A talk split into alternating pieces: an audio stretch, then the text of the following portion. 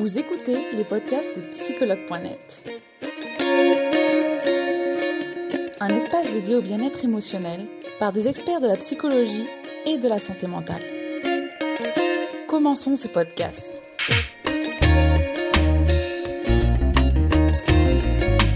Bérénice, je suis ravie de t'avoir bah, pour ce premier direct en plus euh, de l'année. Ah, super. ce, sera, un thème un peu particulier, et ben, une très belle année à toi d'ailleurs et, à tous. Et, à toi aussi. Euh, donc aujourd'hui, on va parler des idées noires, des idées euh, suicidaires. donc Bérénice, je vais te demander de te présenter avant d'engager ce thème-là. Ouais, donc euh, moi c'est Bérénice Lefebvre, je suis psychologue, psychothérapeute euh, spécialisée en thérapie comportementale et cognitive euh, et je pratique en ligne en fait par la visio. D'accord, merci Bérénice. Alors Bérénice, est-ce que tu peux nous dire ce qu'on entend par idée noire, idée suicidaire alors, les idées noires ou les idées suicidaires, donc c'est la même chose. Euh, c'est en fait sont des idées selon lesquelles euh, le fait de se suicider serait la seule et unique solution en fait à une situation donnée, à une souffrance morale, à une détresse émotionnelle, à une situation voilà qui est très difficile que la personne va juger insupportable et en fait au bout d'un moment la personne va la juger tellement insupportable qu'elle va se dire qu'en fait il y a que le suicide qui pourra l'aider. Il y, a, voilà, il y, a, que cette chose-là qui pourra la libérer, pardon, euh, de cette souffrance, de cette détresse. Et donc c'est ça qu'on appelle en fait idée noire, idée suicidaire. Tu peux entendre euh, aussi euh, idéation suicidaire. Voilà, tu as plein de, plein de mots pour, pour désigner le fait que bah, voilà, les personnes, elles y pensent. elles se disent, voilà, ça pourrait être bien. Et, et par conséquent, bah, du coup, il peut y avoir derrière des choses qui vont être mises en place ou pas. D'accord. Et est-ce qu'on peut justement parler de dépression quand on a ce genre d'idée? Alors oui, mais pas que. Euh, c'est-à-dire que euh, la dépression est la première cause euh, de suicide dans le monde. Il faut savoir que tu as près de 70% des personnes qui sont suicidées, donc qui sont décédées par le suicide, qui souffraient d'une dépression. Alors soit elle était mal diagnostiquée, soit elle était mal traitée. Euh, mais voilà, il y a 70% des personnes suicidées qui souffrent de dépression. Après, tu peux avoir aussi des idées suicidaires euh, et des intentions suicidaires dans divers, enfin, dans d'autres troubles. Par exemple, trouble, le, dans le trouble anxieux généralisé, tu peux avoir mhm. euh, des idéations suicidaires. dans la schizophrénie, par exemple, tu peux aussi en avoir. C'est pas forcément lié à 100% à la dépression, mais oui, la plupart du temps, tu as en fait soit au minimum des symptômes dépressifs soit carrément une dépression avérée qui est mal diagnostiquée ou qui est maltraitée. D'accord. Merci Bérénice. Hein. Et euh, comment savoir maintenant si quelqu'un il est suicidaire? Alors, C'est une question qui est un petit peu, un petit peu particulière. Euh, tu as, alors, dans les classifications, dans les, euh, euh outils de prévention, tu as trois catégories de symptômes, en fait, de manifestations auxquelles il faut penser. la première, bah, c'est simplement la, verbalisation. Si tu as quelqu'un qui te dit j'ai envie de me suicider, bon, bah, il n'y a plus de place au doute. si la personne, t'en parle, c'est que il y a, y a, euh, y a euh, un désir ou il y a euh, des pensées. Alors, ça peut être des phrases qui vont être explicites, comme par exemple, bah, j'ai envie de me suicider, j'ai envie de partir, j'ai envie de mourir. Euh, tu vas avoir, euh, euh, bah, je, je, voudrais disparaître aussi, des choses dans le genre qui vont être un petit peu moins cash, mais qui vont quand même être assez explicites. Et puis tu peux avoir aussi parfois des phrases qui vont être un peu moins explicites, mais auxquelles il faut prêter attention. par exemple, je sais qu'une fois quand j'étais en cours, on, on travaillait sur, sur bah, justement sur, sur ça, la crise suicidaire et, et les idéations suicidaires. Et, et la, la, prof, elle nous disait, mais vous allez avoir des patients qui vont vous dire ou qui vont dire à leur entourage que dans quelques temps, tout ira mieux par exemple. Voilà. Dans quelques temps, tout ira mieux. Si la personne elle a d'autres symptômes euh, et que bah, s'il n'y a pas forcément de raison euh, que tout aille mieux euh, et que à côté de ça, bah, elle a d'autres symptômes dont on parlera plus tard. Voilà, le dans quelques temps tout ira mieux, ça peut vouloir dire que dans quelques temps elle va se suicider et que par conséquent ça ira mieux. D'accord, oui. Donc tu, tu, peux aussi avoir des phrases qui vont être un petit peu plus, un petit peu plus insidieuses, comme ça? Donc ça c'est le premier, le, le, premier, la première catégorie. Euh, tu vas avoir la deuxième catégorie euh, qui vont être en fait certains euh, facteurs de vulnérabilité. Il faut savoir que par exemple, les populations les plus à risque de suicider sont les 14-25 ans ou 16-25 ans et les personnes âgées. Voilà, l'adolescence, le début de l'âge adulte et les personnes âgées sont les deux populations qui ont le plus de risques de, de se suicider. tu as aussi par exemple les personnes qui sont LGBT, qui ont aussi un très, un très haut risque en fait de, suicide ou de, de passage à l'acte suicidaire. Et tu vas avoir aussi, par exemple, la présence d'un trouble psychique. Voilà, si la personne elle souffre de dépression, si la personne elle souffre de troubles anxieux, ça peut être aussi quelque chose qui va jouer. Euh, tu vas avoir aussi des consommations, euh, par exemple des addictions, euh, tabagisme, alcoolisme. voilà, tu peux avoir ce, ce, genre de choses aussi qui, qui peuvent qui peuvent jouer. tu vas avoir aussi des événements de vie. Si la personne elle a, elle vit une rupture, si la personne elle vit un deuil, etc., etc. Ça voilà, ça, ça peut aussi être des choses qui vont venir précipiter ou à la limite, comment dire installer, installer ou précipiter en fait les, euh, les idéations suicidaires. Donc ça c'est la deuxième catégorie, donc les facteurs de vulnérabilité. Et tu en as une troisième aussi, euh, qui sont en fait les manifestations de crise psychique. Parce qu'en fait, il faut savoir que le suicide c'est quelque chose euh, qui n'est pas isolé, c'est quelque chose qui intervient dans le cadre de ce qu'on appelle une crise suicidaire. Donc c'est quelque chose en fait, c'est une une altération en fait de ton de ton psychisme euh, qui fait que tu vas être du coup dans une crise psychique donc dans, dans la crise suicidaire. Et cette crise suicidaire elle a aussi certains euh, certains symptômes. Donc par exemple tu vas avoir euh, euh une perte d'appétit ou de la boulimie ou euh, de l'irritabilité, de l'impulsivité, un sentiment d'échec, d'inutilité, une mauvaise estime de soi, une mauvaise image de soi, de la dévalorisation, des troubles du sommeil, une perte de goût pour la vie, pour les choses, voilà, les choses qui plaisaient auparavant, de l'anxiété, de l'agressivité. Voilà, tu vois ces choses-là qui sont souvent révélateurs d'une crise psychique, donc ce qu'on appelle une crise psychique qui est la crise suicidaire. Et en fait, voilà, tu as du coup ces trois choses-là, la verbalisation, les facteurs de vulnérabilité et les manifestations de la crise psychique.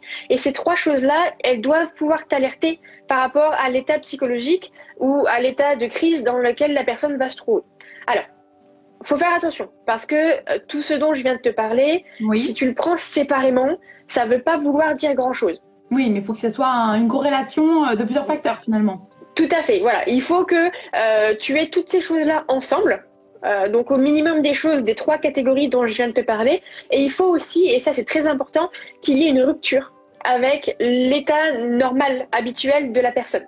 C'est-à-dire que euh, si la personne est toujours comme ça, bah, il n'y a pas forcément de raison de t'inquiéter. Si euh, au contraire, euh, du jour au lendemain, elle s'isole, si au contraire, du jour au lendemain, elle te parle d'idéation suicidaire, si du jour au lendemain, elle devient impulsive, elle devient irritable, elle commence à avoir une mauvaise, une mauvaise image de soi, là, il faudra s'inquiéter.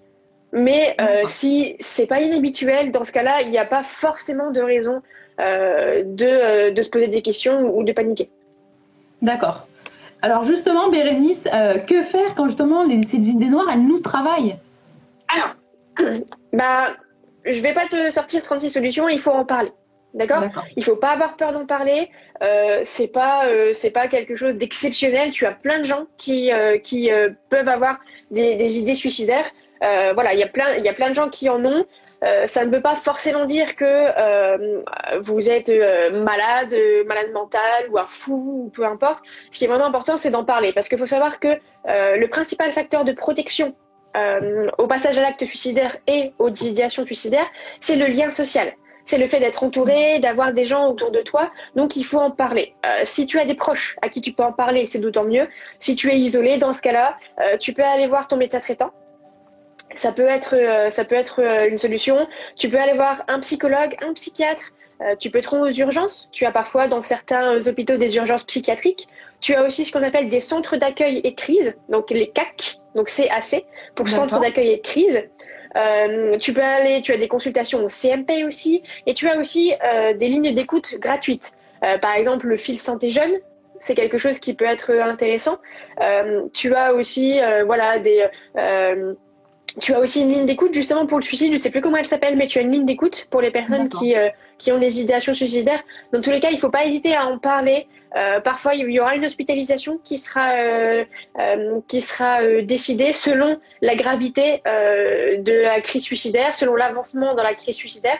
Mais voilà, faut vraiment pas hésiter à, à en parler, à dire qu'on a ce, ce genre d'idées pour qu'on puisse vraiment avoir le soutien dont on aura besoin. Et plus on aura du soutien vite, plus vite ça se euh, ça s'améliorera. D'accord. Eh ben merci Bérénice donc pour tous ces conseils euh, face euh, aux, idées noires. on a d'ailleurs Hervé qui nous propose en ligne de nous poser cette question comment accompagner un proche qui en souffre? Alors, ça, il y a plusieurs choses à faire dans ces moments-là. Alors, premièrement, il faut reconnaître les signes d'alerte. Euh, c'est-à-dire que bah, voilà, les signes dont je viens de te parler, c'est quelque chose qui peut aussi alerter. Voilà, si la personne elle change de comportement, si euh, elle avait l'habitude d'être euh, très joviale, très très enjouée, puis d'un seul coup ça change, etc. Qu'elle te parle, que t'as pas l'impression qu'elle va bien, etc., etc. Ça c'est important. Il faut pouvoir les repérer et se dire, ok, bah là il y a peut-être un risque.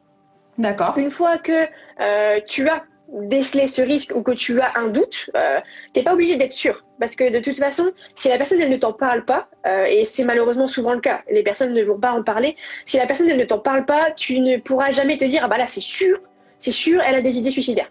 Non, ça marche pas comme ça. Mais rien que le fait de t'inquiéter, euh, voilà, il faut se faire confiance. Si vous avez un doute, n'hésitez pas à en parler à la personne, à lui demander bah, comment ça va, simplement. Parfois ça suffit de demander ok bah comment ça va? Comment tu te sens en ce moment? Euh, est-ce qu'il y a des choses qui qui vont pas bien? Est-ce que je peux t'aider? Est-ce que voilà. Faut pas hésiter à demander comment ça va.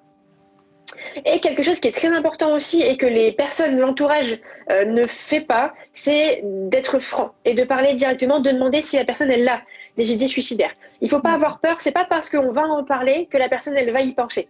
Ça marche pas comme ça Ouais, on a des fois qu'on a cette impression que de formuler la chose, ça va précipiter oui, finalement. Mm. C'est ça, alors qu'en fait, pas du tout. Euh, tu, vas en parler, si la personne n'avait pas d'idée suicidaire, elle va te dire qu'elle en a pas. Point. Si elle mm. en a, bah, ce sera plus facile pour elle d'en parler. Ce sera plus mm. facile pour quelqu'un de, de, Ok, bah voilà, tu peux, euh, par rapport à ce qui se passe, euh, tu peux avoir des idées suicidaires, est-ce que tu en as?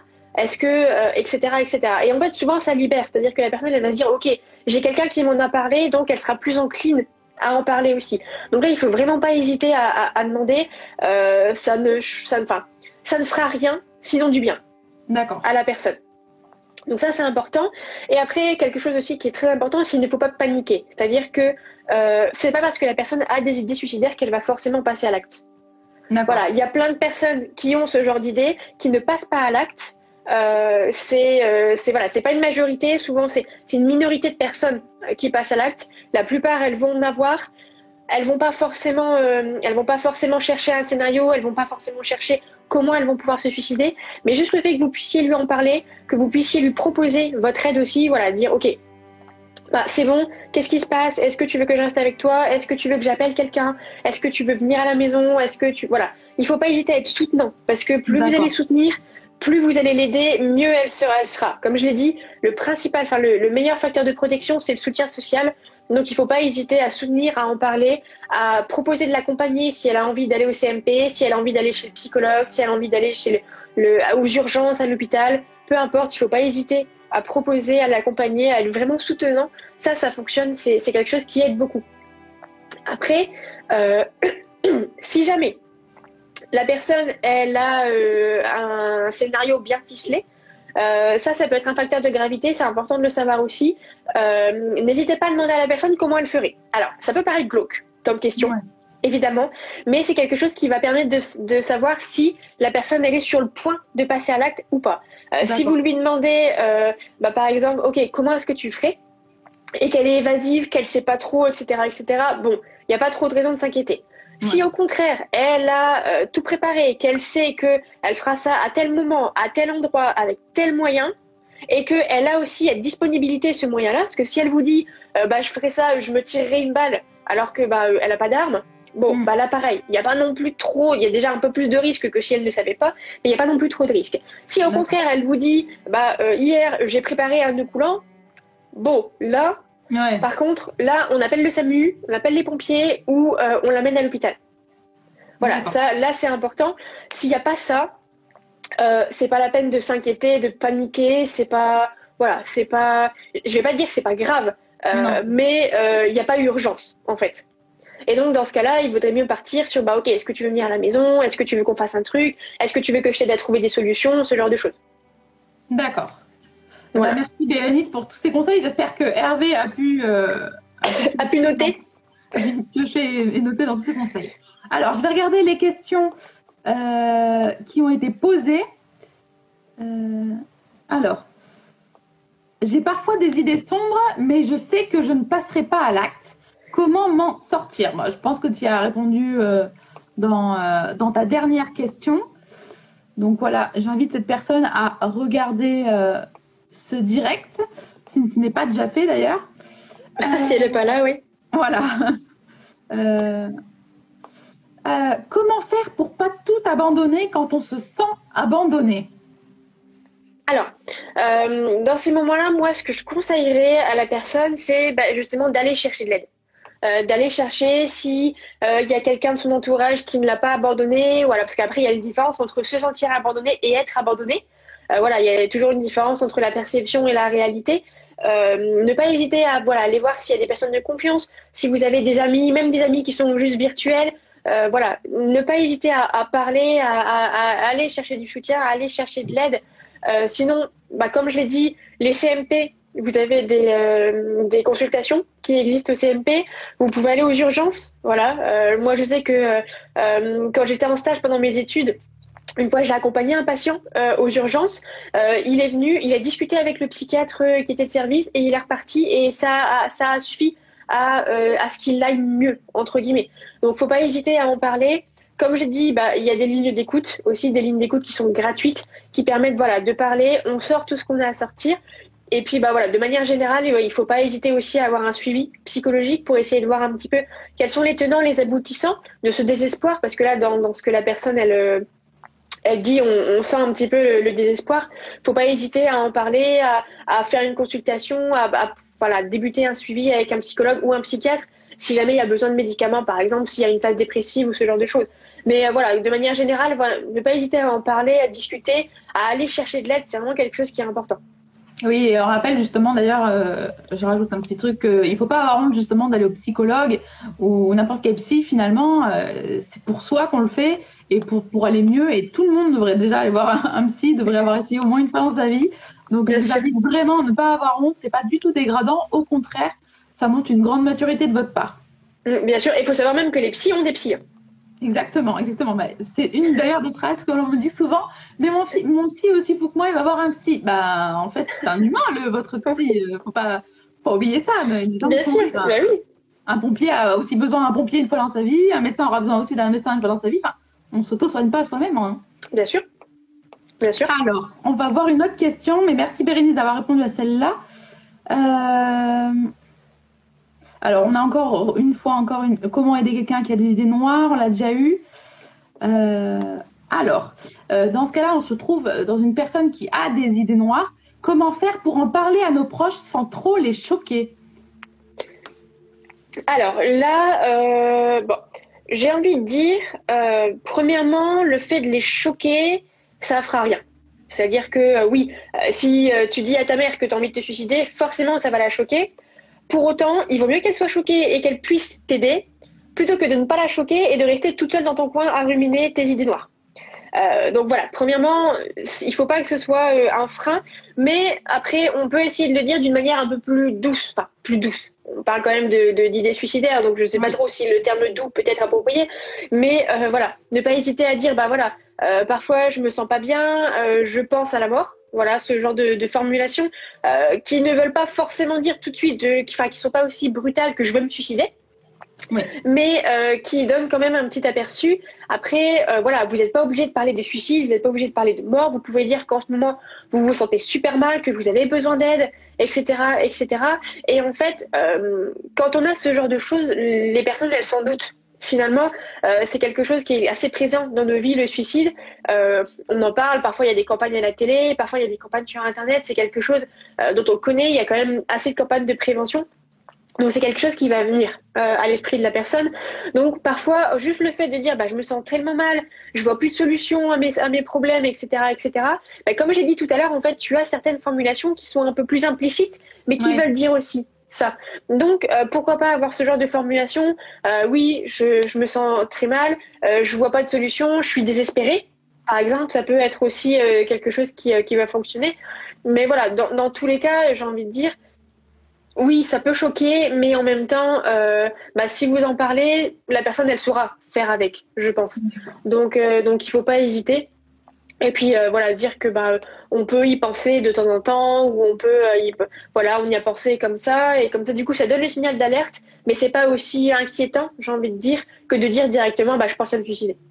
D'accord. Je sais pas si c'était très clair, Si, si, si. Et je rebondis sur un des faits que tu nous avais mentionné quand même. C'était vrai que c'est à l'adolescence qu'il y a le plus euh, d'idées suicidaires et, de suicides, du coup, euh, ainsi que quand on est beaucoup plus vieux. Mais euh, à l'adolescence, surtout, on, se retrouve face à des ados qui finalement n'ont pas l'âge, on va dire, de faire une thérapie et qui ont besoin finalement de l'accord des parents ou qui doivent venir via les parents. Et donc c'est vrai que j'ai quand même eu pas mal de témoignages justement d'ados qui, en plus de la honte de ressentir c'est d'avoir ces idées finalement, doivent déjà le dire à leurs parents. Donc c'est vrai que là, tu viens quand même de, de, de les aider dans ce sens-là, que c'est vrai que c'est compliqué d'en parler. Déjà qu'on a honte d'allopsie, alors en plus, il faut, déjà, faut enlever la honte de le dire à ses parents. Donc ça fait quand même Bien deux, sûr. deux petites barrières à franchir. Bien sûr. Et c'est pour ça que dans ces moments-là, par exemple, tu vois, tu as les, les, la ligne d'écoute, le fil santé jeune. Donc c'est euh, une ligne d'écoute donc qui est pour les adolescents, les jeunes adultes, donc qui est 14-25 je crois, ou 12-25, je sais plus. Et, euh, et, tu vois, ça c'est quelque chose qui peut être aussi intéressant. Rien que le fait d'en parler déjà à cette ligne-là, euh, tu peux appeler sans forcément euh, donner, euh, enfin sans forcément mettre au courant tes parents. Après, parfois ça peut être compliqué. Tu as pas forcément des bonnes relations avec tes parents. Parfois, tu as aussi, et malheureusement, ça existe des parents qui vont minimiser. Euh, qui vont dire mais non t'as pas envie de te suicider c'est pas vrai. Et puis qui finalement n'écoutent absolument pas le, les besoins et les, et les mal-être de, de, leurs enfants. Donc je comprends parfaitement que ce soit compliqué. Mais dans ces moments là bah voilà si s'il y a, y a, un souci bah voilà vous avez des CMP aussi les, les CMPP du coup, euh, donc avec deux P à la fin, qui euh, sont aussi pour les, les, enfants et les adolescents, ça peut être aussi intéressant. Et puis voilà, vraiment les, les lignes d'écoute, c'est quelque chose qui est euh, euh, qui est intéressant. voilà, s'il y a des parents qui sont peut-être un peu fragiles, bah voilà, dire qu'on est dans le désespoir, qu'on se sent vraiment pas bien, que ça va vraiment pas bien. Et puis les, les parents, voilà, ils, le sauront. Si vous avez des parents qui sont euh, euh, à moitié soutenants et à moitié dans l'écoute, ils vont comprendre. Ils vont comprendre et ils vont tout faire pour que ça aille mieux.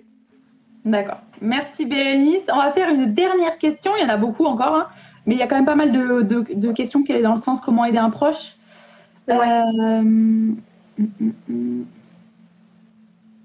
Alors, question intéressante aussi. Euh, est-ce que finalement, euh, le fait d'avoir des idées noires, ça fait de nous euh, des personnes suicidaires?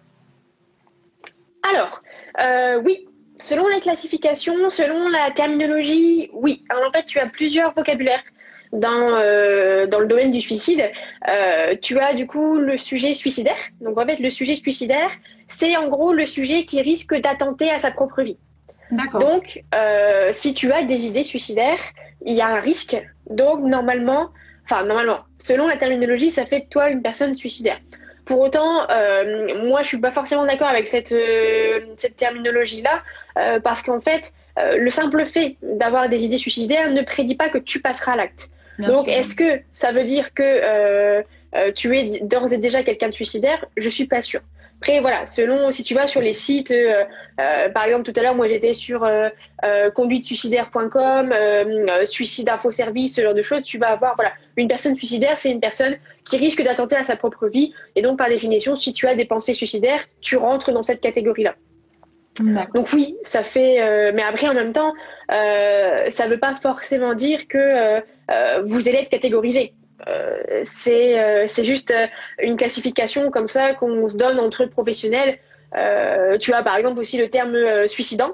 le terme suicidant, c'est une personne qui commet une tentative de suicide ou qui s'est manifesté ou alors qui a eu un comportement un comportement auto-agressif. Par exemple, les personnes qui se mutilent sont considérées comme des sujets suicidants.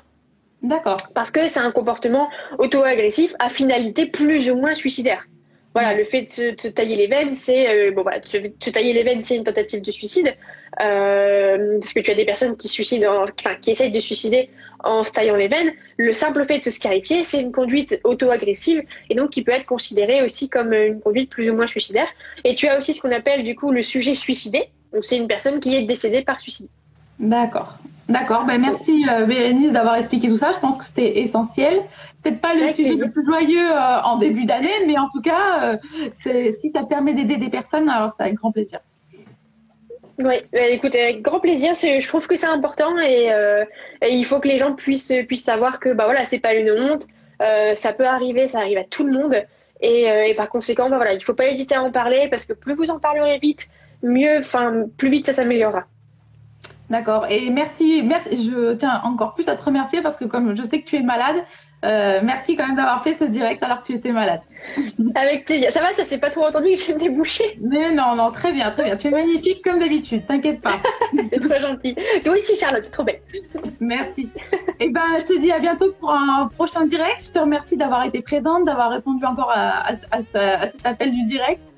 Et, euh, et ben, je te retrouve pour un prochain direct. Plaisir de plus? Bah oui, écoute, avec plaisir. Merci à toi de me recevoir à chaque fois. Et puis, bah, je vous souhaite à tous une belle soirée.